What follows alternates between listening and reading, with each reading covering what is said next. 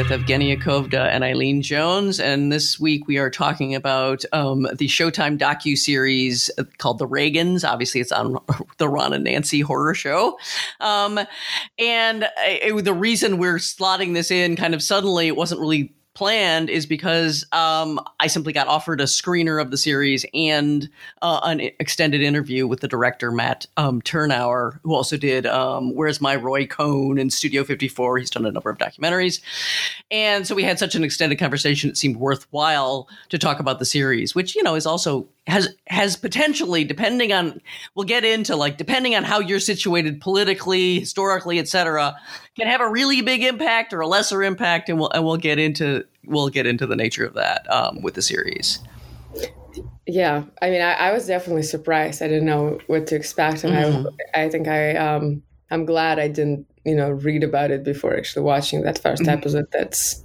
available now uh, uh, on Showtime. Yeah, the only thing I think that's screened so far is the first one, and then the second one's coming up tomorrow. And it's running every Sunday for four weeks. It's a four part um, series. Yeah, so I feel like it's almost interesting not to. Well, people who are listening, they will be. yeah, we'll ruin it for you. but despite ruining, not in terms of spoilers, but just like what to expect. I I didn't expect anything, and the moment I tuned in, I was surprised. I'm thinking, wait they show a guy at this point he's like looks middle aged. I'm like, oh wait, there's the last name Reagan, so it seems like oh, it's their son. And then he he, he sounds pretty kind of both somewhat bitter and, and critical, mm-hmm. right? And and it is already surprising even to begin with. I'm like, wait, so his son is not gonna do some sort of praising, praising, praising, mm-hmm. and it's um yeah, and it's surprising even even like from the start because um, one of the um, it's not all the way through, but mm-hmm. the son slightly narrates their story through both like interview and kind of like sometimes use his. Yes, he gave a very yeah. The director told me he he did an eight hour interview. That's extraordinarily oh, that's long. Because I wonder, yeah. the interview is used as a voiceover sometimes to narrate the story, just like mm-hmm. the video. And, yeah, and he, yeah, exactly. And he has a lot of on camera stuff too throughout mm-hmm. the entire series. So yeah, he really devotes time. And it, to me, I, I, had the opposite. I mean, to me, it seemed very. I had remembered, um, you know, the Reagan kids, mm-hmm. Patti. She took, she took her mother's maiden name, Patti Davis, um, and Ron and Ron Jr. Um, mm-hmm. being very, very outspoken in a way that was embarrassing to to the parents. Um, and they both became liberal Democrats. They both rejected their parents' politics. The family was notably dysfunctional. Nothing like the kind of 1950s perfect nuclear family image that the Reagans were always trying for. Nothing like that. And and they used to be very outspoken during and immediately after the presidency. Mm-hmm. Um, and so I expected Ron Jr. to be. Um, really harsh and critical, and to me seemed kind of mellow. but it, that's what I mean by it. All depends on where you're, what you remember oh. of the Reagan years, if you were around, which I was. What if you remember nothing? like, or, or, if you remember nothing, or if you feel well, well versed in it, or if you really don't. It, it's going to be a radically different show depending on where you stand, and politically where you stand as well. Mm-hmm. Yeah, yeah. So it's probably best for for you, Evgeny, if you don't remember all the if you don't remember a lot of it, it's going to really be an eye opener, I think. Yeah, no, but it's first of all, I wasn't. well, it's not a full. You weren't even born. I think even I wasn't. I wasn't around for this. That's right. the first thing, and then yeah, and then I guess yeah, uh, all I kind of found started finding out about the Reagans. I think ultimately through reading about mm-hmm. it's weird roundabout ways. I don't know if anyone is finding that information interesting for me as a foreigner. I love Blue Velvet, and uh, I think I started reading. That's from way way years back before mm-hmm. I even probably know about like whatever politics or significance of that. Mm-hmm. And it seemed like some of the reviews or something would say that Lynch is like not secretly, but sort of doing some sort of analysis of the Reagan era. Uh-huh do, do you know what I'm saying? Oh, very much. It was talked about at the time because he clearly was kind of doing a bizarro meld of the 1950s mm-hmm. sensibility and the 1980s mm-hmm. in a way that couldn't help but make you feel totally critical of your own era. Yeah. That's exactly how I recall Blue Velvet exactly. when I saw and that's it. how I found out. And I think, if I'm not mistaken, what's the Blue Velvet might be like 80, what's something, 85, 86? No. Yeah, mid. Like, I should know yeah, this so and I can't like remember. Middle of the Reagan. Mm-hmm. Yeah, yeah. That, that's, a weird, that's actually a weird start into the Reagan economics through Yes. Blue Velvet. What the hell? Well, yes, yes. yeah, so that's how I even started learning. I was thinking, wait, what is this? What's the what's the Reagan? Again, what's the idea of Reagan? I knew obviously it's just the name uh-huh. of the person, and I started looking into it. But yeah, but after this show is pretty informative actually to sort of. and and it and yeah, and it makes you think Lynch was pretty accurate. Yeah, and, and just to describe the opening of Blue Velvet, if you don't remember, it's it's you know these dreamy, beautiful pannings by a white picket fence, a beautiful blue sky, and red roses, so red, white, and blue, and it's all like hometown firemen waving in slow mo, and there's a guy out on his perfect suburban lawn watering the lawn, and you're going, "Uh, "What is this?" It's it's it's like right if it, if a if a '50s movie would be in te- ultra technicolor, that's what it looks like, and then and then the guy watering his lawn has a heart attack, and and his little dog starts attacking the hose in a nightmarish way, and you pan down to underneath the perfect the per- picture perfect lawn, and it's nothing but black beetles churning in this nightmarish way up right underneath the surface, and that's a perfect. in fact, I wish the documentary could have opened with that because that's really what what it's trying to do. It's trying yeah, to exactly. Yeah. I, I didn't even think now. Only now talking to you, I remember that. Yeah, the, the opening stays with you mm-hmm. from Blue Velvet, but could Yeah. have. It's funny. They should. Or the director, or something. Should have almost um, in the style of. I guess it would be more Michael Moore or something. Added, you know, um, what do you call? Added in like I don't know, ten seconds from Blue Velvet at some point because very fitting. Yeah, and I did ask him about his stylistic choice to be very, very, I guess you could call it traditional, conventional, mainstream in his documentary approach. You know, he, he doesn't do any Michael Moore or Errol Morris or other, you know, other more overtly stylized um, um, or daring documentary film directors. He does this very traditional talking heads and archival footage and, you know, all the things that you expect on a, on a kind of mainstream um, televised documentary, and he even told me he, he that's totally his style. He really hates to do what he calls the haranguing, something like the haranguing version of documentaries. It just isn't for him, and he really reveres these old televised documentaries, these CBS um, documentaries from roughly the '60s to the '80s, that he feels are, are very very elegant and done in that kind of invisible style where you where you efface um, you know, the, the, creator. person making the creator, the apparatus of how it was made. You really try to make it kind of flow out um, in a way that allows the, the the audience to kind of sink into it. He also told me that that he didn't want to be overt about certain main points he was making. He wants the audience to engage and connect the dots. And one of the main things, perhaps the main thing he's trying to do, is draw a direct line from Ronald Reagan to Donald Trump. Successfully so. I from Which I agree. episode, I got a hunch. But he claims that there are a number of reviewers. I, I should have hunted them down. I meant to, and I ran out of time. That that didn't seem to get it. that that seemed to be saying, "Well, there's no. So what? This is all old hat. It's most of this is well known, and it doesn't. He's not showing how this matters now." And I'm like, "What?" Because he makes very clear. It seems to me that there's so many ways that Reagan opens the door for Trump by just he's his practices, his political practices are Trump's practices, and that that that is the what the idea that is a hard, an impossible one to take for people who worship Ronald Reagan and hate Trump. So as as, as the director says, it's the never Trump crowd that worships Ronald Reagan who can't accept. That Reagan was doing Trump before Trump did Trump, and they just refuse to look at it.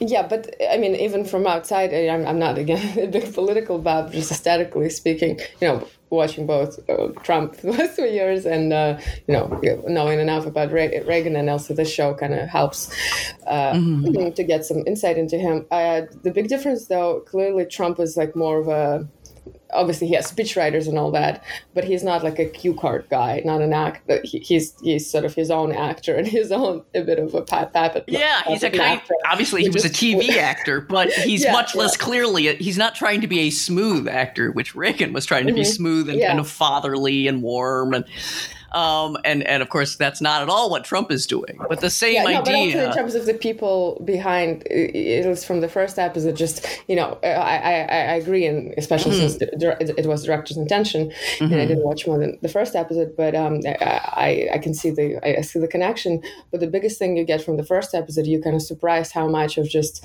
the acting or ex actor he was rather than a president. Right. reading as, as they show, sort of sort of using cue cards to deliver. Uh, mm-hmm. I don't know to use and deliver his speeches, and basically not actually necessarily being a very political person, you know. So I mean, I, obviously there's some Trump parallel, but he's a way more. Uh, again, I actually have even a note, way more a Lynchian character in some ways, uh, even though Trump is also. But Reagan is really a Lynchian character. I don't know if you remember from the first episode, it really stuck with me. They uh, show for a little bit, he's clearly still alive. This, um, I guess, uh, Stu Spencer. He was a um, one of the. Um, some of the chief campaign strategists of Ronald Reagan back in the day. Mm-hmm. Yeah, yeah. And he was telling slightly the story how they even discovered him and decided to back him up uh, back uh, when he was running for governor, mm-hmm. or when they encouraged to run him for governor. And it was really kind of told in this very Mulholland Drive kind of way. Mm-hmm. This is the guy with the yes. this is the guy, and he, he, said that, and it seems that the rich guys in the suits yeah. having lunch decided this is the guy. Started writing checks for millions of dollars. Yeah, and they say they raised the money over lunch. Mm-hmm Oh, over, lunch, lunch yeah, because there was like lunch yeah like 10 california tycoons. Yeah but that's yeah. what i'm saying. It, i mean sorry for my too simplistic analogy i always talk about lynch but in this case it's sort of fitting. Isn't it kind of like mulholland drive this is the girl? Yeah yeah yeah, like, yeah. this is the guy. So in some ways it's even more there's something really sinister in terms yeah. of puppeteering uh, rather than Trump, which is a sinister both puppet and his own kind of puppet master. It's just we, we, uh, it's a bit more, almost I guess more postmodern the way Trump operates it, from even aesthetic point of view, right? A bit more right. independent, kind of independently crazy. Yeah, you know, at least Trump could claim to have, you know, made made his money, quote unquote, himself, as if he didn't well, get, you yeah. know, millions from his dad. But you know, his big claim that is part of what makes him popular is that he could claim to be an outs- an outsider billionaire figure um, who wasn't beholden to anyone else. But yeah, it's one of the big reveals of the show how even Ron Jr. says the Reagans themselves were never wealthy, not particularly they were of course well off but they weren't super wealthy but they didn't need to be because they were so assiduously backed by the ultra wealthy. So like nancy reagan's best friend is betsy bloomingdale and they got pledges to like early on when they're going into politics and, and Nancy goes weeping to her friends saying we can't afford to run in the style that you guys would want us to run and they're like don't worry about it. So in other words they're, they're just writing money. yes, I think something an like ocean this. of money is, is behind them all along from other people from the rich. So their politics make a lot make pretty direct sense in that way too. you know, the rich want Reagan because in California, you know, the Californians, this is where it all starts. And episode 2 by the way is dedicated to, you know, a large chunk of it is is is his governor of California years, which are which which comprise the lesser known Reagan for most people in America, even those who feel like they're really well versed in Reagan through his presidency. They don't know they don't know that the horror show starts really much earlier and is is really aggressive and terrible in California. And Matt Matt Tyrnauer said if if I had to have I had been told I had to cut everything down to one hour, I would mm-hmm. have chosen the episode two because it's the least known of his his you know there's a little bit of the California years that you saw in the first one, but he really dedicates um, a lot of the time to that. It's the least known and it's the most aggressive look at Reagan's kind of naked politics, mm-hmm. um, which are horrifying. I mean, most a lot of people I don't think remember, you know, Reagan calling out the National Guard on peaceful student protesters who are trying to protect um, um, a place called People's Park from being from developers. Um, his over escalation, his overreaction to them, um, you know, again meant to resonate with you know what goes on now is to break to break these traitors as he regarded anyone anyone who, who, who stepped one toe out of line. His horrifying racist politics, which continue, but they're really really naked in California. He uses the 1965 Watts riots in Los Angeles, or Watts uprising is a better way, which of course starts with a traffic stop. Just like just like now, a, a black man is pulled over for supposedly driving recklessly, and it escalates into a fight. He's treated brutally, and then you've got mm-hmm. five days of of you know the people fighting back. Um, he uses the white terror of ha- of integration and new newly proposed like fair housing laws to to win, to basically win the governor's office from, you know, a beloved two-term Demo- progressive Democrat, Pat Brown. Mm-hmm. by saying things like our city streets are becoming jungle paths at night. This is like vintage do- racist dog whistle stuff, and he and he uses it throughout the campaign, and it's a big way of how institutional racism helps get him where he's going. I mean, scaring scaring people, basically, scaring right? people also. with the image mm-hmm. of you know the terror of of of the blacks are coming for you, and are going to take over your neighborhoods. He literally argued in favor of the right to discriminate. Like if you yeah. didn't if you didn't want to rent your house to someone black, you should have the right to discriminate. Mm-hmm. It, you know, so he's he's very much embedded in a volatile system and plays the the worst angles in order to become governor.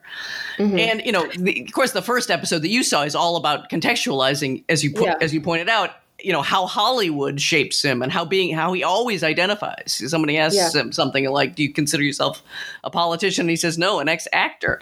And and the and the line is something like, you know, "I don't see how anyone could be a good president who isn't a good actor." Is how is how is the frame quote that Tyrnauer uses both at the very beginning of the series and at the end.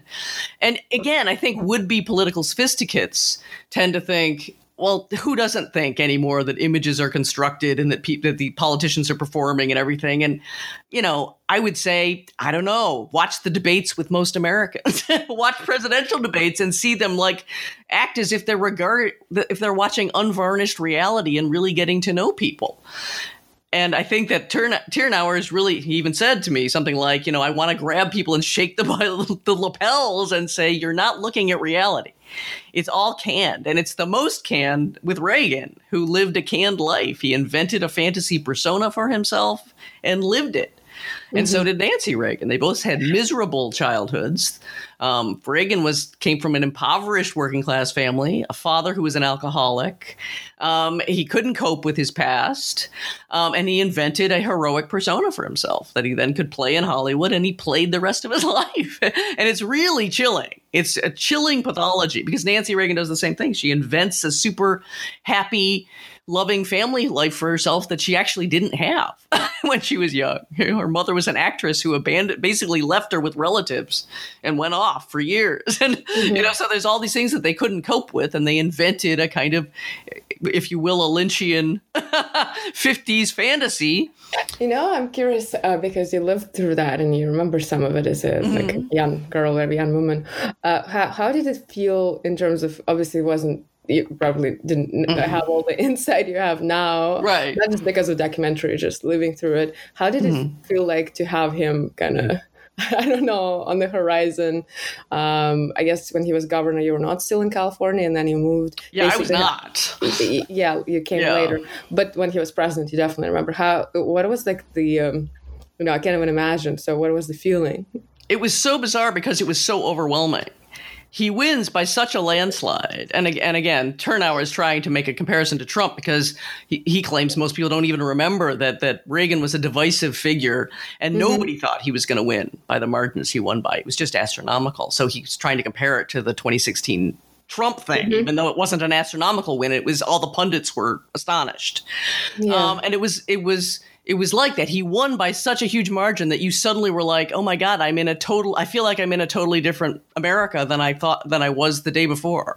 That's how it felt even back then. Oh yeah, it was so dramatic. Mm-hmm. And Reagan was just suddenly everywhere and the embrace of him was so huge and overt that you were just like you immediately felt that you were on the outs from your culture immediately if you if you had been raised because I was raised in a kind of traditional democratic family mm-hmm. mostly. So it was just shocking to suddenly be like everything seemed to have turned on. Of course, it didn't turn on a dime, but it seemed to have turned on a dime. And again, I I, mm-hmm. I wasn't I wasn't politically savvy. He was yeah. elected president the year I graduated high school. Mm-hmm. You know, I loosely knew some things, but I really hadn't been following his California career at all. I knew nothing. Yeah. So he seemed to come out of nowhere, and, and the and the take on him and, and Matt Tyrnauer echoed this. He said when when it happened when he was growing up, he also felt this sense of astonishment because everyone's attitude that he knew was how could this washed up mediocre ex actor be president? It can't possibly happen. So that old image of him it was still held and everyone was like what? Um, i didn't i didn't quite immediately feel the sense of doom. I felt the sense of immediate alienation of like where where am i? What's happening? But it it it intensified so rapidly and the hits were so many. There were so many god awful things that happened in reagan's presidency and, and they're and they're at least in broad strokes covered relentlessly throughout. So it was really painful to watch because it's just one thing after another. I mean, breaking the air traffic controller strike, which no one thought yeah. was possible. How can you how can you break the strike of absolutely essential workers? Air traffic controllers. He does it, and of course, that's one of the main things that cripples the unions from then on. You know, he terrorizes anyone from striking. You're just going to lose your job. You're going to be ruined. Um, he what what the AIDS crisis that he just refuses to acknowledge. There's a nightmare press conference with I forget who his main his main press guy was, just making joke after joke as a reporter is saying, "What about this many people have died? This is a huge epidemic. You're doing nothing," and just making vicious homophobic jokes throughout openly. Just like, what, if you got this, Frank, or whatever the guy's name was? Because I don't have this. You know, it was completely considered a quote unquote gay disease, and therefore you could safely ignore it in a way that is just so shocking to watch now. You can't believe it. And just for almost his entire presidency, he never dealt with it. He just refused to deal with it. So people just died in just droves. And of course, there's Dr. Fauci there our very own Dr. Fauci, who's tried to reason with Trump about COVID, was trying to reason as a young man with Reagan about AIDS and the same kind of getting nowhere. Total denial, total fantasy land denial. Um, so many you just you just go down a list of the of the very worst of Reagan, and so that that kind of feeling like you were just being beaten and pummeled was so extraordinary. And for eight years, and he was so popular, you couldn't have rational conversations with people. Even people on the left got converted to Reagan. You Just know? because of the sort of outwardly, you know, the picture, the charm. That whole I mean, morning in America false sense of, you know, we had been in a bad recession under Carter, and there had been, you know, you know, the, the gasoline shortages. There were all these things, and people mm-hmm. were shaken. So to have this ultra confident figure suddenly show up and very patrician and they're holding you know these all these you know fabulous black tie events because carter had been a very down home you know he walked one of the carter things sorry to interrupt that was kind of uh, completely lost the kind of the public appeal mm-hmm. because there was um american hostage crisis uh, in yeah. iran and yeah. i think uh, uh, khomeini didn't like resolve it until carter's and end of term Yes. Right. And it and looked so, made it look like the threat of Reagan was yeah. what yes. Okay, it gave him a huge boost. I remember like reading something and I'm thinking, oh, and then it, it almost makes more sense. It's almost like having some kind of It was like a movie again. It was like the tough guy, the tough hero rides into town and suddenly you see how craven these bullies are. You know, it really was yeah. like a movie. It, this kind of bullshit. Oh no, everything seemed to carry him. And and and he seemed to be the coddled child of fate for years. Just like nothing touched him. Didn't mm-hmm. You know that whole you know that whole arms for hostages scandal with Oliver North and everything. What he finally says to the public, for, he denies having any involvement, even though they've got proof. And there's like now talk of impeachment. And for the first time, his poll numbers are plummeting. This is in his second term. And finally, Ron Jr. says, I went to him and said, You know, you keep saying these things that literally don't jive with reality. You can't get away with this anymore. You have to admit you were involved. And Reagan says, In my heart, I felt I wasn't. I that I never did trade arms for hostages, but but it turns out the facts show that I did. And he, so he gets away with this that because in his heart he felt he hadn't done it, even though he really had done it. The next day, he gives this ludicrous speech that's meaningless and insane. His, his poll numbers leap up. He's he's super popular again. Everyone's fine. Like, but in his heart, he felt he hadn't done it, even though he really had done it, and that worked for him. He it just every they called him the Teflon president, obviously for that reason. It just seemed like nothing stuck to him. You couldn't bring him down, no matter what you did, and it felt like that. You'd talk to. Oh, I remember meeting people. I moved to California, and I'd be talking to people, and they people just converted to him like it was a new religion that uh, they believed in trickle down economics, which were just like all of a sudden, is it right? Oh my god, the most grotesque, ludicrous. The idea that you could balance the budget while in massively increasing military spending, cutting taxes for the rich. That's he's the one who pioneered that. That suddenly yeah. the rich are not going to have to pay anything. you know, you're going to do this all, and somehow, somehow, you know, the money is going to trickle down to the to the middle class and the poor, and all this nonsense, manifestly nonsense. And of course, they talk mm-hmm. about it in the in the in the in the series as being like, you know, these things had. It wasn't like we discredited it after Reagan. They had long these ideas had long been discredited, and he just he just blandly offered them again and was regarded as some sort of genius. You know, I'm, I'm just curious about the kind of this perspective on um, the Reagan. I, what's surprising to me, at least from the as a complete outsider, is that it seems like it kind of it's bizarre to fully pin everything down on this so-called like person Ronald Reagan that did exist and then mm-hmm. did stand for something supposedly.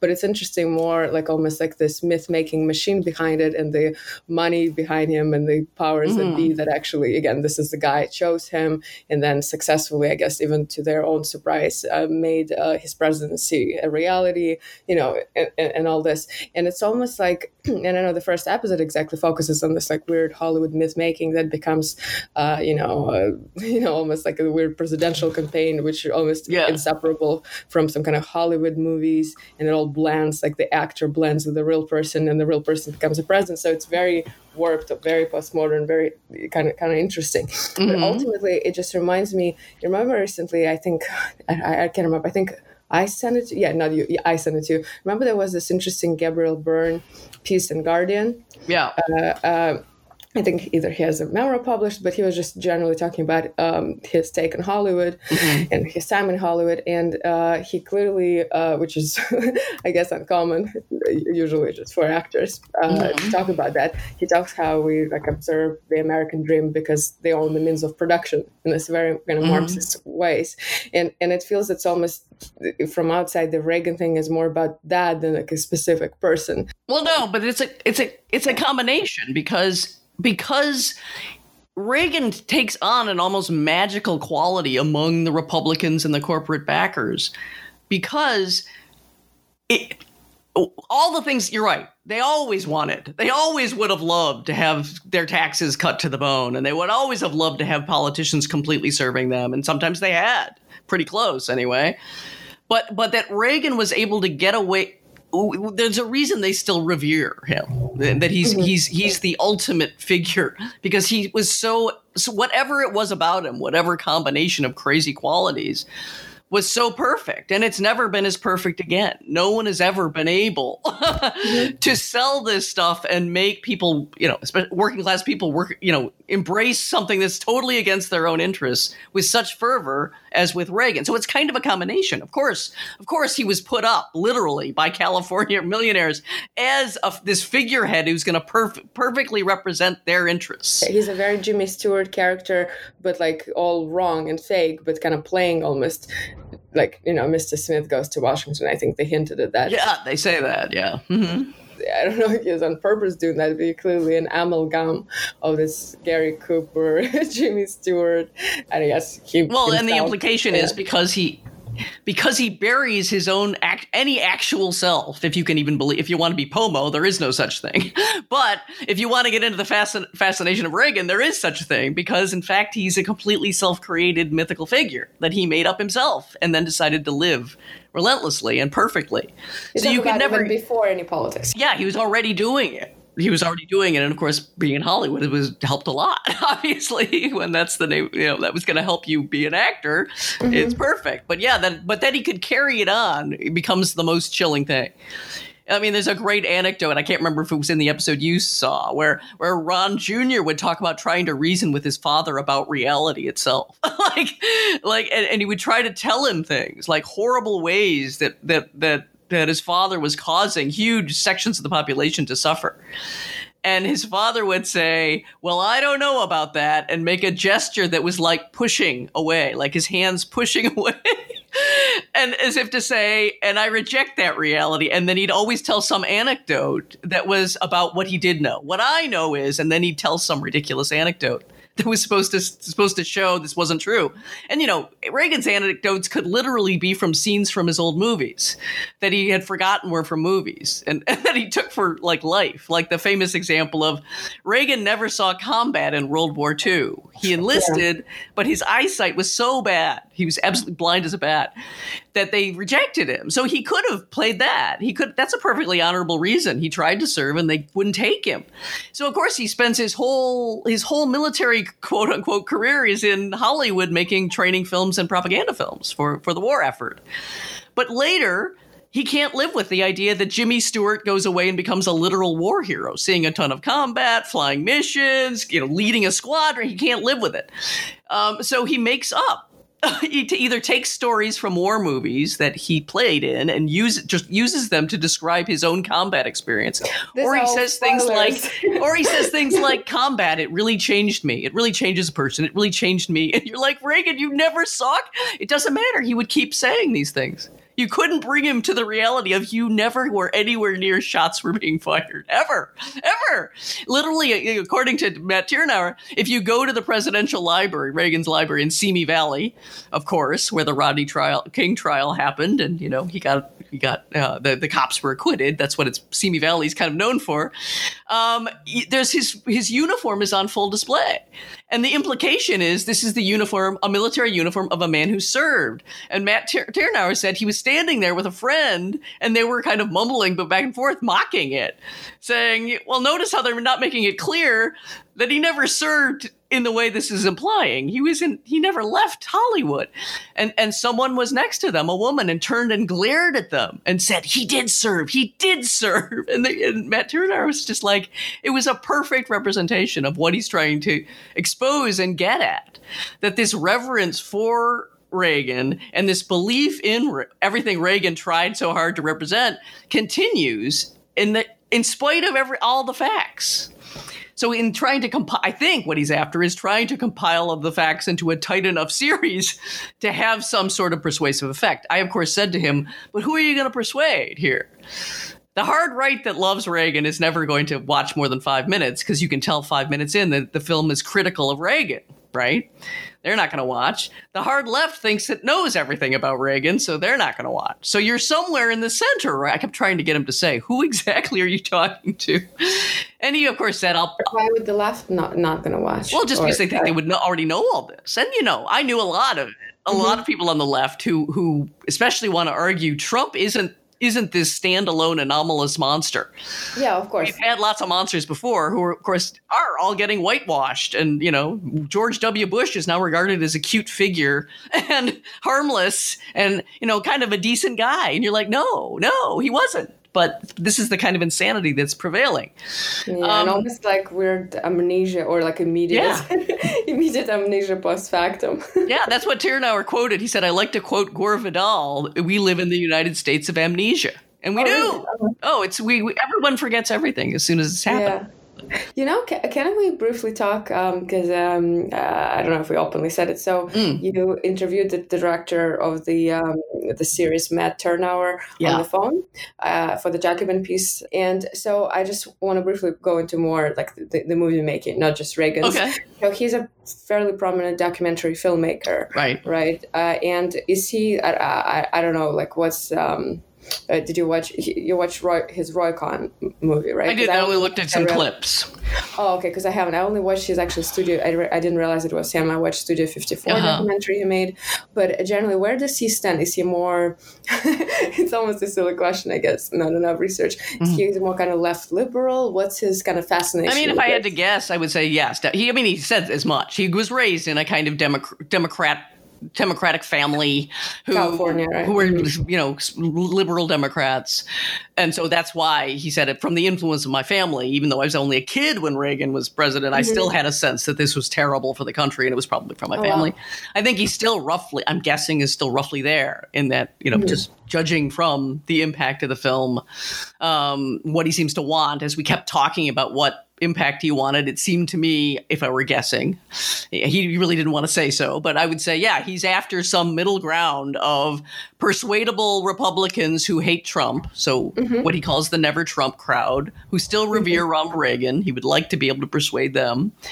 How can you even separate them? They're they're the same practices um, underneath it all, and and probably centrists liberal Democrats who are inclined toward this kind of whitewashing process of recent Republican presidents that somehow they were better than Trump and Reagan was absolutely not better than Trump.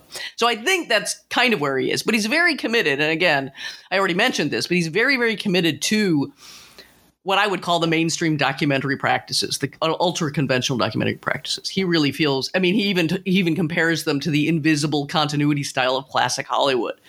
That's that he what really, he favors. That he really right? prefers to anything kind of you know the the more overt stylistic and formal choices and personal cho- you know making very personal docs he says oh that's just anathema i hate that i would never put myself i'm actually curious it. about that because you know we've sometimes debated on the mm-hmm. podcast about like you know it doesn't matter you make a fictional movie a documentary mm-hmm. you're in you're in it you're in it anyway which he does admit. He says, "But I cut it. I chose it." I, and I said, "Yes. Anyone looking for you in it is going to have to study the the structure of the episodes. You know, what is the material the you're including the cuts? And I, and as I said, that's the hardest thing to study unless you're very well trained. Most people can't study editing because it's very, especially at the in, invisible quote unquote invisible style. You're not going to be able to pay attention to it. It's very hard to. Well, and, the ideology is in there. You know, you can. Oh, I think yeah, it's clear. I mean, obviously, you can tell he's hypercritical of Reagan. You can tell he wants to encircle the account of Reagan with Reagan's self mythologizing actor persona. You know, you, there's things you can you can tell from. But from, in terms of the formal, his formal kind of ideas about the, uh, how to make documentaries, I'm I'm interested. You say something that he is really um, sort of against and thinks haranguing documentaries is an anathema. So you mean like something like not personal, but like the way Errol Morris can narrate his films, or like is in the interviews with the with the subjects. Do you mean that? I, am just trying to understand. No, actually, exactly. and I should clarify. I mean, for, he said for him personally, it would be anathema to include himself either in voice or face, like Michael Moore is literally. But he says he says of the haranguing style. He said like Oliver Stone has made documentaries that he said that I would say are in the haranguing style, and they and they suit him. They have their absolutely have their place. He just says he personally can't work that way. Doesn't want to work that way. Hate that would hate it for himself is how he uh-huh. puts it. So of course it, you know, on the other hand, it makes him a perfect mainstream documentary filmmaker. You can see why sure. Showtime commissions this and goes to him and says, "We want you to do this," because that's the, that's still the most typical form of the documentary that you're going to see on television. Even though there's been so mm-hmm. many, you know, radical departures in even in very popular documentaries, that still for especially for television, that's still the main type of. If you go to PBS, that's the kind of documentary you're going to see. Mm-hmm. It's interesting because I'm just curious about the form, and I'm mm-hmm. so on your case because you talked to him. Because I'm, I'm a bit confused. You know, uh, we're living. I don't know what is it 2020. I don't even know what it is. Postmodernity, post postmodernity, mm-hmm. and um, in terms of this type of style, which sort of um, as if obviously he's in it, the cuts and everything, but sort of assumes this kind of n- neutrality, right? I, I wonder. It, it's sort of both almost too i mean passe but then at the same time i guess it's almost going back to some, at this point the more personal stuff is is also passe. I, am just I, it's confusing to me in terms of how you do or you supposedly do this um, critical or some kind of more cutting edge or more interesting thematically things but in this form and what the hell does it mean when you assume such a i don't know if the, the right word would be conservative form right? An old form to i mean I, are... I, I don't want to put a bunch of language into his mouth that he didn't say but i certainly for me that was one of the things that i thought as i watched it is i'm not sure i even asked him when he said i wanted to I wanted the audience to draw the connect. I never say like, and here's here's a shot of Reagan and here's a shot of Trump. I never do anything literal. I wanted them to connect the dots, and I said, well, why don't you connect the dots? I don't understand. If that's your main point, why not do some dot connecting? And he just said, he just said no. But and again, he went back to because the style I really love. And again, he cited those those what were what we would now consider old fashioned. I would anyway documentaries yeah. from CBS television of the '60s to the '80s, or the invisible invisibility kind of continuity style of Holly of classic Hollywood movies. I'm the same way. I'm kind of questioning like the return to that in a way as if that could be a neutral stance. I mean, he also though will admit, of course, it's me. I cut I cut it together. I chose which shots as opposed to which other shots. He just has a dedication to it I can't speak to. And I don't know, I'm guessing, but I would suggest he probably isn't very much into the whole Pomo thing. You couldn't be, mm-hmm. or you wouldn't be presenting as, look, you are you must face that the fantasy world that that Ronald Reagan realized in his own life and that was then deemed politically expedient and he lived out politically and ha- that was hugely consequential that's not reality well that's not pomo talking that that sharp distinction between the real that you can then know and access and fantasy, that's not a Pomo stance. So my sense is I don't think he takes a Pomo stance toward this. That's just from what I'm looking at. I didn't ask him, but I don't think so. Yeah, it feels that way. It's almost he like uh, not denies, but he doesn't want to look at that part of. yeah, and I, I, think he would just say no. It, yeah, I think he would just probably say that, that it, it's the danger is manifest. There is a reality. Things happen in the world. People get hurt. um, no, I know. Terrible I know. things happen because real things happen. I, I think, and and it was dangerous to buy into this Reagan fantasy that was a com- obviously a combination of him and other powerful people who decided it mm-hmm. was expedient. Um, that had horrible consequences. So it would be dumb to be Pomo about it, right? But but I think you're right in that. My, yeah, my first reaction to it when I was first watching it without having talked to him yet, I saw it before I talked to him. I was what an old fashioned documentary. Yeah, and and being and thinking, are people really gonna? I, I mean, I wasn't sure if, if people were gonna have that reaction of, isn't this kind of old hat? Unless it's self aware, you know, because I was mm-hmm. again only one episode in, I was like, or he's doing something subversive, employing this sort of um, I don't know, you can even call it genre in a way mm-hmm. and then there's going to be some crack in it, some sort of um, I don't know, not like um, Adam Curtis or anything, but you know, there's going to be some weird mm-hmm. thing anyway. But I guess not now talking to you. I mean, my sense was no. My sense was it, it okay. stays pretty yeah pretty consistent mm-hmm. in, in terms of again the uh, he wants uh, the audience to draw the dots and conclusions mm-hmm. and not really hit us you know on the head with this whole trump mm-hmm. reagan analogy but in the end like one of the things i don't know at least it feels like living through trump that i definitely lived through it it's very postmodern environment and Trump is very comfortable in it and we live through it it's it's actually I don't know this sort of more old school and kind of conservative ways of addressing our reality through telling historical narrative of Reagan. Mm-hmm. It feels, I guess, almost like not fully capturing the, mm-hmm. this this sort of moment or forcing people into accepting the analogy, right? Because mm-hmm. it feels like so much more insane what's what's around like the media scape right now, right? And the way it yeah. operates. Right, and and I think what you're pinpointing is something that he isn't. He, he claimed to complain to me that there are at least some of the early reviews he had read. He was shocked a that they're not getting the main point, which is that mm-hmm. you can draw a straight line from Reagan to Trump, and b that there was a lot of. But everyone knows this. We've seen this all before. This is so. This is old fashioned, and this is again old hat. In other words, it's all such mm-hmm. familiar mm-hmm. material for people who have followed politics and know about Reagan. And you know, and he, he's irritated by this. But of course, for me, I, I didn't say this. Maybe I should have. That was exactly the risk he ran. if if you want to be kind of recessive in that way, that people are going to therefore draw their own conclusion, you're you're asking for it by not taking a bolder formal stance you know and and and connecting your own dots and doing a lot of other overt things mm-hmm. that's the risk you take that someone at a superficial level is especially recognizing the form it's taking which is a very old fashioned style of documentary filmmaking. They're just they're just kind of nodding out through the parts that you care about. I mean like here's a good example he said, "What's infuriating?" Matt Tyrnauer said to me, "What's what's especially funny about people saying we've seen this all before is it's designed. He designed it so everything you're seeing is probably not what you've seen before.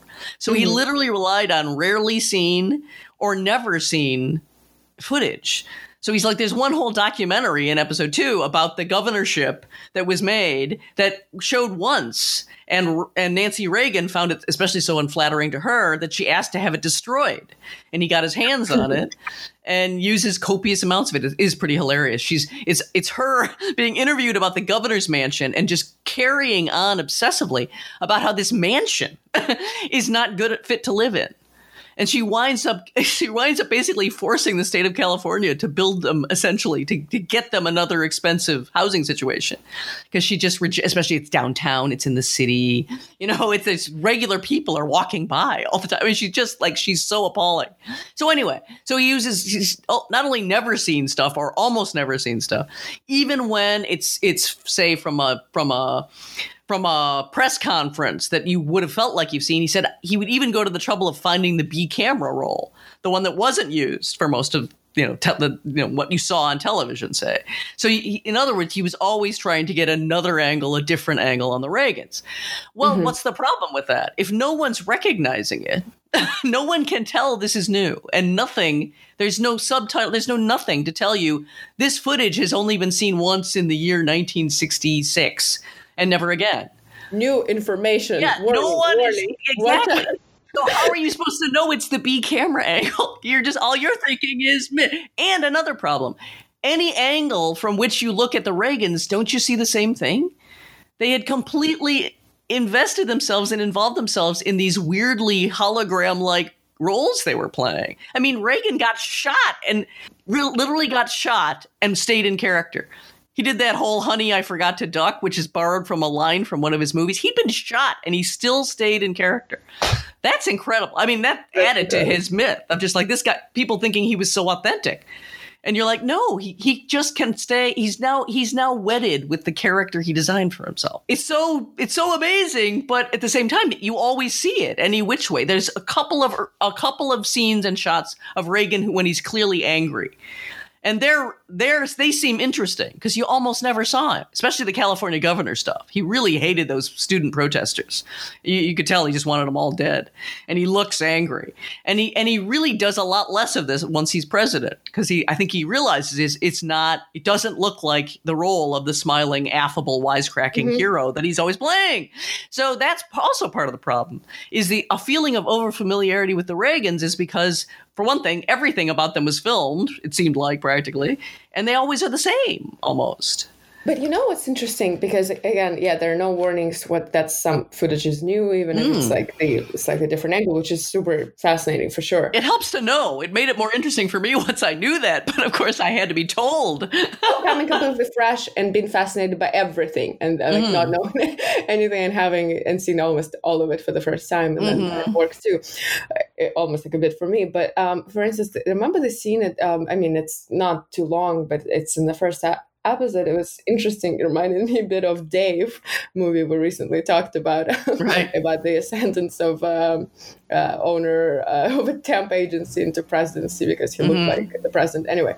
But so they showed. I wonder if that's one of those B rolls that showed almost for the first time or very rarely how um, Reagan was getting prepped to run um, as a governor for, mm-hmm. for, for, the, to, to be elected as a governor. And uh, his uh, big, he had a big staff of like advisors. Mm-hmm. They were preparing the cue cards for him in the exact size he's used to as an mm-hmm. actor, right? And arranging them into this little, and they, they show there's all this documentary footage into this little black books for mm-hmm. him to sort of study and then. Yes Mm-hmm. I forgot who they show exactly. I mean, it's from like back in the day, uh, but how fascinated uh, the campaign advisors, like his staff, is with his both memory and delivery, and how mm-hmm. quickly he grasps it. But at right. the same time, it is it's really. Uh, I mean, it is like Dave. They they basically he knows pretty much they admit kind of nothing about California politics. Right. And uh, everything he knows is just what they put in those cue cards into the little black books mm-hmm. for him mm-hmm. to study about the issues, what he's debating on. And this is, I mean, I can't believe it. I bet that footage is pretty new. No way anyone could see that because it's pretty, um, I imagine it's pretty damning. It is kind of, but it's also, I guess, especially if you bought, if you bought Reagan as as not a, as not acting his way through, through the role. But I mean, you know, we've been through the kind of teleprompter wars of how helpless some politicians are without a teleprompter. You know, right, I think sure. that well, that's what's tricky though is is is not know depending on who you are and how sophisticated you you you are or think you are about politics this either seems fresh or it seems like well yeah and you know the thing about reagan is that's tricky is in the in his run up before he becomes california governor he is president of the screen actors guild so it's not like he doesn't have political motivations he has heinous heinous political activities before he becomes governor. For and example, and that's another weird thing. How could he be the, the head of the like the guild, but being super anti-union? That's so on the surface hypocritical. Isn't it hilarious? Because later on, when he when he's accused of trying to break unions, he'd say things like, I, "I'm probably the only union president who ever became a, the president of the United States," calling on his Screen Actors Guild union presidency. But yes, he was so anti anti labor, so awful, and he was he was not only a friendly witness for the House Un-American Activities Committee mm-hmm. seeking to root out communists from Hollywood, but he, he was a secret informant for the FBI. He was turning his colleagues in while he was president of the Screen Actors Guild. He was secretly informing on them. You know, this didn't just bust up careers, this ruined lives and he was actively part of it. That was part of his right. You know, his his turn to the right doesn't all happen with like Goldwater in the '60s. It's already happening. Admittedly, he starts off, you know, a, a kind of loose FDR Democrat, and you know, there's a there's some shots of Robert Scheer, who's a kind of left wing pundit you know reporter pundit figure who was allowed to to to trail around with Reagan um, during a, a, presidential campaigning, and he tried and tried to get Reagan to say one positive thing about FDR's New Deal. And he couldn't get him to do it. And and Scheer was shaming him, saying, "You you know perfectly well. We know that your your family directly benefited. You survived the depression because of FDR's policies. And what Reagan's answer is, but think how much better the private sector could have done all that. And your mind is just reeling. That's so meaningless. You're like, how could the private sector have done huge public programs to help to help you know the working class? How could that's that's literally a contra- that means nothing. That's such an insane thing to say. So, so in other words, he was already getting politically active in kind of Holly, as far as you could in Hollywood terms. In fact, that's part of the reason Jane Wyman, his first wife, divorced him is she couldn't stand his politics anymore. He never shut up about them. and they were really divisive, and they were alienating their other actor friends. And oh, plus his, his yeah. Oh yeah, mm-hmm. and plus his acting career was was fading at the same time. She was becoming a much bigger star than him and he was just getting to be dead weight, so she cut him loose.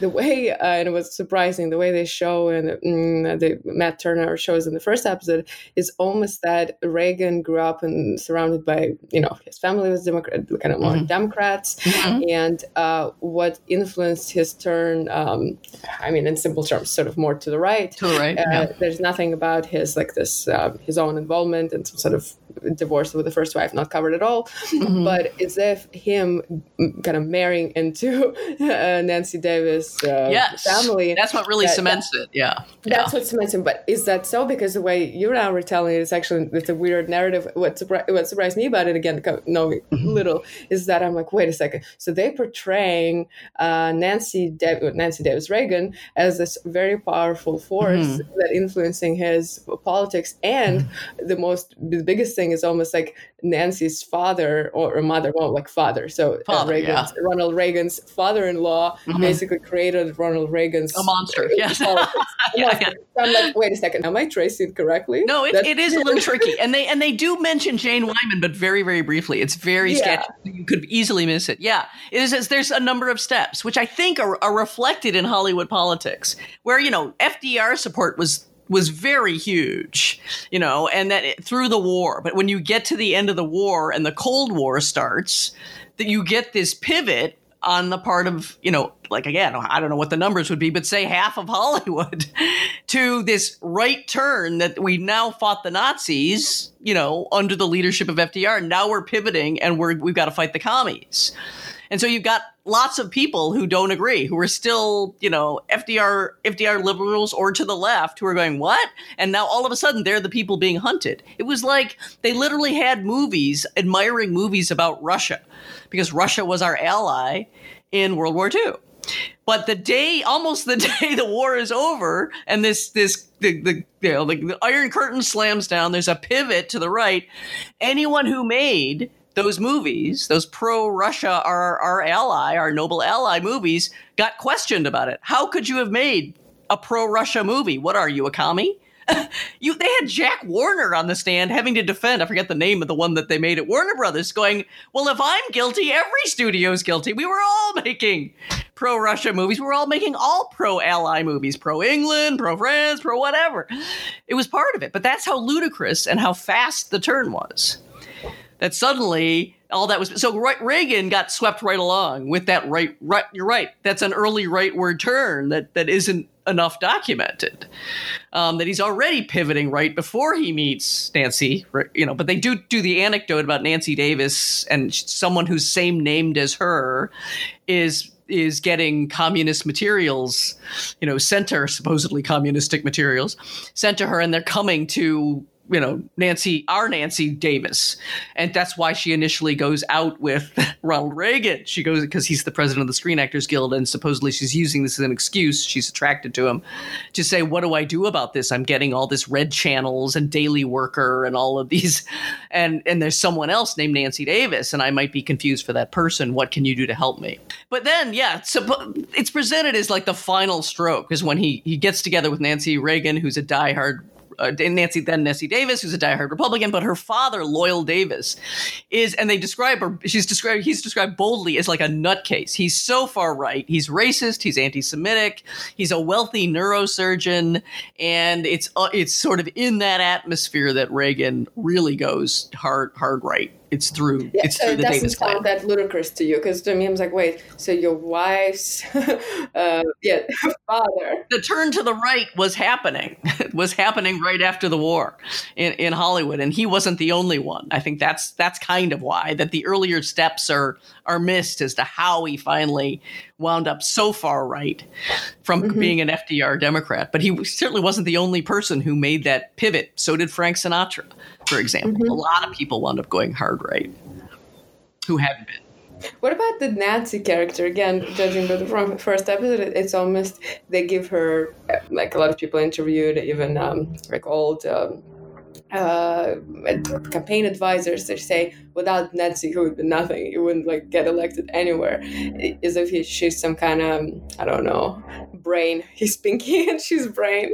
well. Know? it's just he was so dependent on her and she was his main like, at one point they call her um, they use the mafia term she was his consigliere so she was she was the ultimate um, Uh, final consultant who really knew what was going on and they also say you know he trusted people she never trusted anybody and she was very you know, it's it's pretty. I mean, it's nothing that you wouldn't have known just from from if you were there because you remembered very vividly. She was very unpopular. I think she, she was she was to date the most unpopular um, first lady that had ever been. Why? Like something about she the- was so tone deaf where he was not. He he he seemed very able to like appeal to the public. She was terrible at it, and so she did a series of moves that were so good. You know, they start they're in a still in a bad recession. She immediately says, "What a dump" about the White House, and wants a super expensive remodeling, but only of the private rooms, only where they're going to live.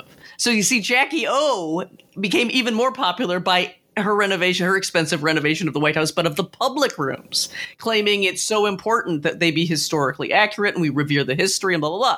Nancy Reagan does exactly the opposite.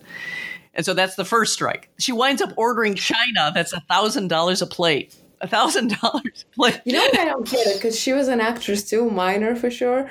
It, I thought like the basic, even a fake charm and mm, sort of would um, work and somehow it just just didn't which she acknowledged. She she acknowledged that she somehow wasn't pop that she tried to make it be very self-pitying. Somehow people just don't understand how wonderful i am. But yeah somehow she maybe she just wasn't as quote unquote good an actor.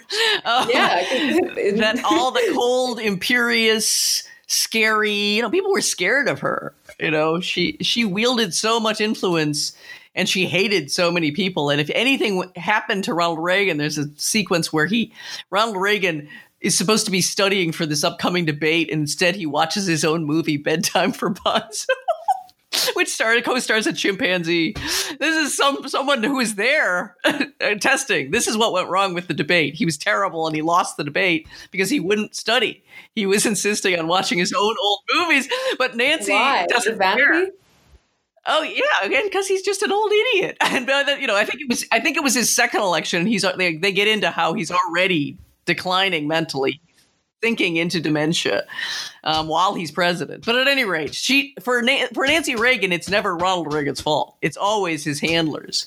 So she Mm. just goes on the warpath, uh, like of, of blame and heads are going to roll kind of thing, and you better get this right because you have failed. You have failed to to to deliver. And the guy's like, it wasn't us. We couldn't make him study.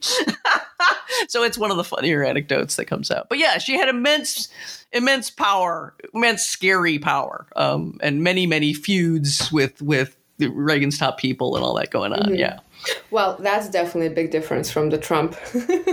from yeah, definitely that is a big difference. Yes, no, somebody says that he was a very affable man, a very friendly man, but he only had one friend, and that was Nancy, which is a very funny line. I forget who said it. It's good. So I don't know unless you you have something pressing to say. I do. I have one pressing thing. Okay. I asked I asked Matt Tyrnauer, what did you leave out? That's always a good question, I think, to ask documentary filmmakers. They usually just have reams more material than they can ever fit into the final thing, and so it really shows what you're after, what you care about, what you're invested in, in a way, anyway, or can.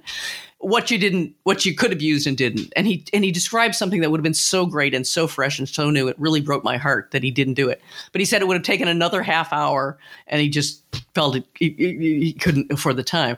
It was about the relationship of Walt Disney to Ronald Reagan. And according to Tyrnauer, they were highly conscious of each other as people who represented the same values, the same attitudes, and to a certain extent, kind of the same experience. They both were had miserable, impoverished childhoods during the Depression with fathers who couldn't really support the families, whether they were feckless or whether they were kind of quote failure father fathers.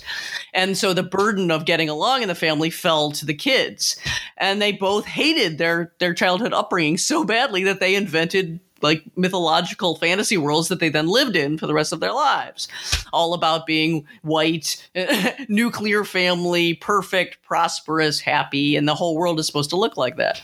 And so so, you know, of course, they both come from movies. Walt Disney turns toward a mass media empire and, you know, st- attempts at social engineering through things like Disney World.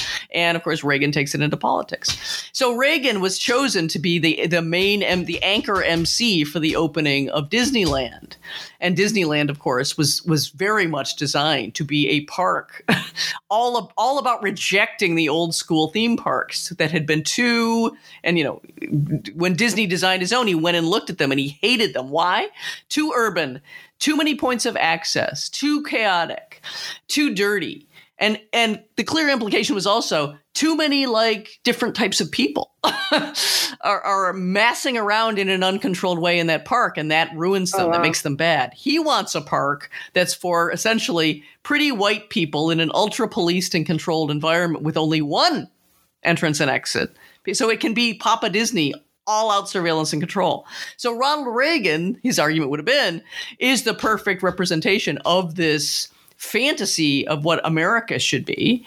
And it would have been so nice to just see that because I hadn't even thought of of the connections between the two of them, but there there are many, and that they both did the same self mythologizing. Let's all live in the same fantasy together. They're both ultra right wing, you know, arguably anti-Semitic and racist. Though there are people who debate that with Disney, um, you know, and with these kind of social control ideas. Um, they hated unions. Disney famously, you know, got into a huge war with his unionizing animators, um, and he never got over it. He hated it so much. He was so anti-labor. There's so many areas that they were alike, and it would have been really that would have been a fresh angle. I don't think anyone's thought of the power of these two people who were peers and who recognized in each other the same basic worldview. Anyway, I think that would have been interesting. And it's something people will obviously wouldn't have thought about and would might have been and then it really gets into a kind of media angle on the thing that gets I don't know, it gets even more cemented that this is also a kind of syndrome, right? Reagan Mhm. isn't the only one who who kind of goes into the the 50s fantasy as better than life. I'm just saying in terms of angles on Reagan that no because you know again if you if you know anything about Reagan you already know about I don't know that that, that Nancy the scandal over Nancy's reliance on an astrologer really determining dates and things that happened. You know and there's a lot of that content and I think it's the fourth episode. There's a, a lot of coverage on Joan Quigley the astrologer and how much she was daily consulting her and using it and using it and, and, and it, I mean and advising Reagan on on you know how to use what the advice was. Um, so you know if he, that's a that's a, fun scandal, and I guess he I guess Tyrnauer really wants it there as a part of like this is how into a kind of fantastical reality of their own they were.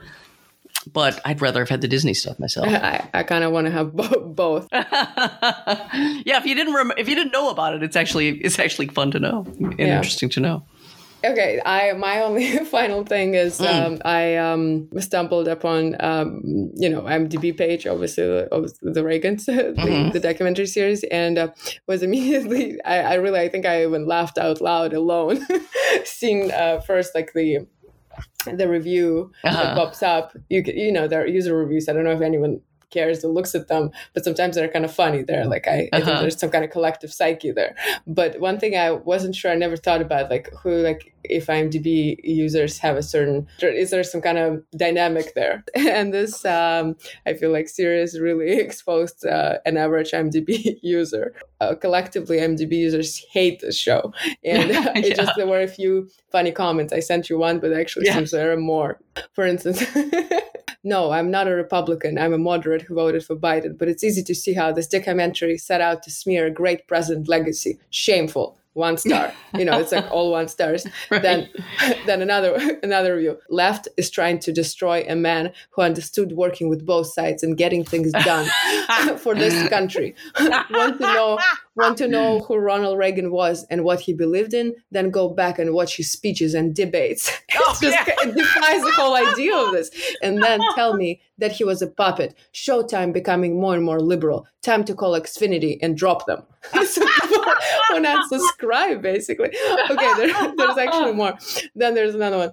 How many more shows and series we would have to endure Bart portraying ronald reagan as a buffoon and nancy as a bad person so silly five exclamation marks. I guess they would keep trying to make some money out of them as long as they can. Sad documentary in in, in quotation in marks. and their, and their son could start working in something else too. Enough with the with the constant pettiness. so trust the son too. And then there's the one, no, because they're like, they're pretty funny. I think all of them worth kind of hearing. It's almost funnier to uh, read them out loud. There's one uh, title, Smear Propaganda. Watch the first episode, and it's an obvious lopsided smear against a good president. I'm not Republican or Democrat here. Documentaries should be fair and tell both sides of the story. This one clearly has one agenda and tells one side. Sad. Of course, one side of the aisle will find this review not helpful, but I'm just telling it how it is. How it is. like, what? Wait, and then there's utter garbage, the title. Complete propaganda, smear after smear. Three minutes in, and I would rather have a pot canal. What's a pot canal? I don't know. I don't know what a pot canal I don't is. know what that is. but it actually keeps going. I didn't even read the few. And obviously, I guess there are a few good ones. I, I, don't know what to say. So I, clearly, you were kind of right about saying that some people would even if they tune in for a few minutes, they just tune out. Yeah, watched a few minutes or watched one episode. Yeah, that's what I would expect. But maybe some people are going to hate watch it. You never know. you maybe, never know. But it's interesting when you that you talk direct about the audience uh-huh. who, who's trying to reach because some, some people are clearly unreachable. Yes, yes, absolutely, absolutely. And again, it's not like he's doing that rhetorical move where you lead people along by being neutral for a long time and then revealing. He's it's like right up front what the what the stance is going to be. Yeah. Yeah. So I guess oh, that's a good point. I guess that's what confuses me. I couldn't articulate mm. it. On the one hand, uh, he's employing this PBS classical, mm-hmm. I don't know what you call it, sort of documentary approach. At the same time, he's not like actually kind of neutral leading you on. People immediately hate it because they see, you know, within a few minutes this tense. Yeah, well, well, when you start with the behind the scenes Reagan doing the speech that that is that is canned, that is constructed, mm-hmm. that is him doing the cue card thing. Yeah. You know, it announced you, you, just from taking that angle, people can people can. It's not like he doesn't have spokespeople who are were on Reagan's team. He does. Yeah. you know, he's got the oil tycoon who first was one part of the roundtable that backed him, they, being copiously quoted. You know, it's mm-hmm. not like he doesn't have those people. Though it's in- would be interesting to know what they think. Do they think they were shafted by by participating in this, and then they watch how it's been put together, which is where you can see the the author's hand, shall we say? Um, you've got Colin Powell in there saying, you know, our job was to protect him from himself, or or their you know his handler's job was to protect him from himself because he didn't really understand a lot of in depth stuff about government, that kind of thing. Yeah, someone said I forgot who. It also very close to the beginning, which probably mm. alienates a lot of Reagan lovers. Mm. Something like, "We try to make sure he never goes off script." Yeah. I mean, yeah, that's yeah, not yeah. like if you try to do something neutral, this is not what you put in the first. No, this minutes. is not how you lead it off. when you employ this sort of as if neutral kind of technique of TV documentary making of almost mm. of the past. But at the same time, it's very I don't know if they like with a better word, like loaded. I mean, it's, it's very got much got an angle. Yeah, yeah, yeah. So that's what I guess confusing overall. Like so, but it does speak to what what you know Matt Tyrnauer didn't say that this was the overall strategy, but it seems like you could very much argue that is the strategy. At least it has the appearance of that what was supposed to be the neutrality, the objectivity of, of, the classical conventional documentary, and mm-hmm. of course it doesn't have that. You can imagine what the what the one that appealed to right right wing people would have how it would have led off, what it what it would have been like. It would have been all of this celebratory footage of I don't know his first inauguration. You would have had people who loved him being quoted at length. You would have you know would have been all that great communicator stuff. You would have you know there yeah. was there's so much other stuff you would have emphasized instead. So it's it's kind of a double whammy. You're right. It's like it seems like it what comes with all the conventions of the documentary mm-hmm. are the kind of new the neutral stance that was supposedly so valuable valued but it isn't a neutral stance. But then on the, on the other hand, I'm like listening to myself say it. What the hell is a neutral stance anyway? What do we mean by neutral stance of, let's say, PBS back in the day? Well, exactly. It's always been a farce. it's always been a ridiculous notion. Yeah. Yeah, I guess it's like, would be, I don't know, at this point, it's so confusing. It would be like more moderate Republican or moderate Democrat. What's that neutrality we even addressing? Yeah, what's wonderful about the comments is that no one wants to like if they all stay general, the people who are saying smear, blah blah. Well, mm-hmm. what are you going to do about like the actual kind of racist language used by, like, for example, they have on tape Ronald Reagan's conversation with Richard Nixon. You know, when they've got Ron Jr. saying he never said racist, overt racist things at home. So I don't know if he technically was a racist. And I'm like, uh, and but then they've got the tape of, of him talking to noted racist Richard Nixon and saying he was looking, I guess they were looking at a, a, a, delegation from some African country in the United States. And he says, just looking at those monkeys who are barely used to wearing shoes. And that's what wow. he's saying to Nixon. That's Reagan. That's a direct quote. Notice how, how is that a smear? you know, you're referring to things he actually did. You've got footage. You, you got him on, you got footage of practically everything. Um, why? No one wants to get into the specifics of, but what about this? And what about this? So, yeah. And the neutral thing has always been ludicrous. Somebody, again, even if you efface yourself, you're choosing the material, you're choosing the shots, you're cutting it together. Yeah. There's all the shaping that you are doing that that mitigates against neutrality. Yeah. Okay. Anyway, but uh, I guess the, the final take, I definitely mm. worth worth worth watching. Yeah. Oh, yeah. I think it's interesting enough. Yes. Uh, even if you think, you know, it's going to hurt you if you think you remember the Reagan stuff, because it's just to have it all compiled there and have to relive it is hard. But there's details that you won't you won't know, especially in that episode number two about the the early political career of Reagan and his governorship. Mm-hmm. It's pretty it's pretty eye opening unless you you really have ex- or you were a Californian maybe and have excellent recall. So, well, and that's coming out tomorrow. I think November twenty second. I think that one is the tomorrow one. Yeah. So yeah. we almost like uh, an ad ad campaign yeah, for episode no, number two. That's right. And my Jacobin review will be coming out too in a in a couple. It's in the editing process, so probably a few days. Okay. yeah. Well, I, I'll be quick. The, the this episode coming out in a few hours. Yeah, yeah, yeah. okay. Um. Oh, we should announce that we're t- that we should announce we're taking Thanksgiving off the Friday after yeah. Thanksgiving. Oh, glad I remembered. Yes, um, we just need a break, so we're gonna Yeah. have take yes. So the Friday, what day is that? The twenty? I'm forgetting. Twenty seventh. Um, we won't be doing a podcast, but we'll be back again on December 4th. And what do you want to do? Do you want to do Queen's Gambit, which everyone is talking about? I've had 75 people recommend recommend it. Yes. Let's do that. It's a. It's not like the perfect show. It's a bit cheesy, but yeah, there's like an interesting material there, and um, one of the advertising even for you before you're watching it. To me, the main character, especially, there's like um for a while there's a, a really young girl, like something like nine, ten, and this Mhm. is so Wednesday Addams as an Oh, wow. orphan chess player. Now I know I need to watch it because again, so many people are nagging me that I have to watch it. So now you've really given me a good reason to Yeah, watch it. Yeah, but the Wednesday Excellent. Addams. The Wednesday Addams, exactly. The now I'm now I'm hooked. yeah okay now i saw too yeah so let's do that and and we uh did plan and we will do it it just give us more a bit more time Yeah, the hidden gem. Thank you for all of you who, who, by the way, have recommended films. We've compiled an immense list, and out obviously we can't watch them all, but we'll we will. So either that the following week or the week after that, we'll do the hidden gems episode, and we're gonna watch a bunch of them, and and we'll post also post the list, which is very excellent to have. Um, yeah yeah. Um, so For thank you for. by the way a very covid friendly list right it's yeah, exactly. We're all home watching stuff, so it's time to time to watch those films you always thought you should.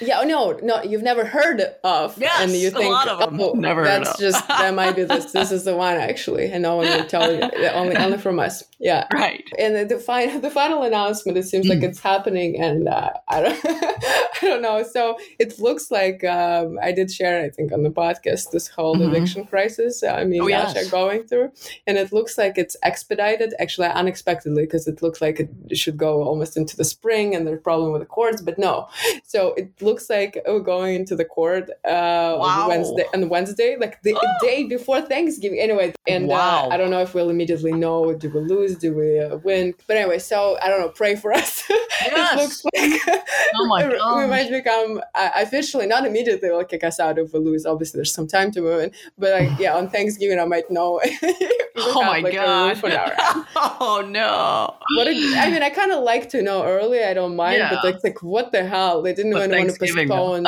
after Thanksgiving, like you know, like in a week or like. Yeah, that's very days. unusual. Usually your safe bet anywhere near the holidays, you're safe like signing up for jury duty because they almost always cancel.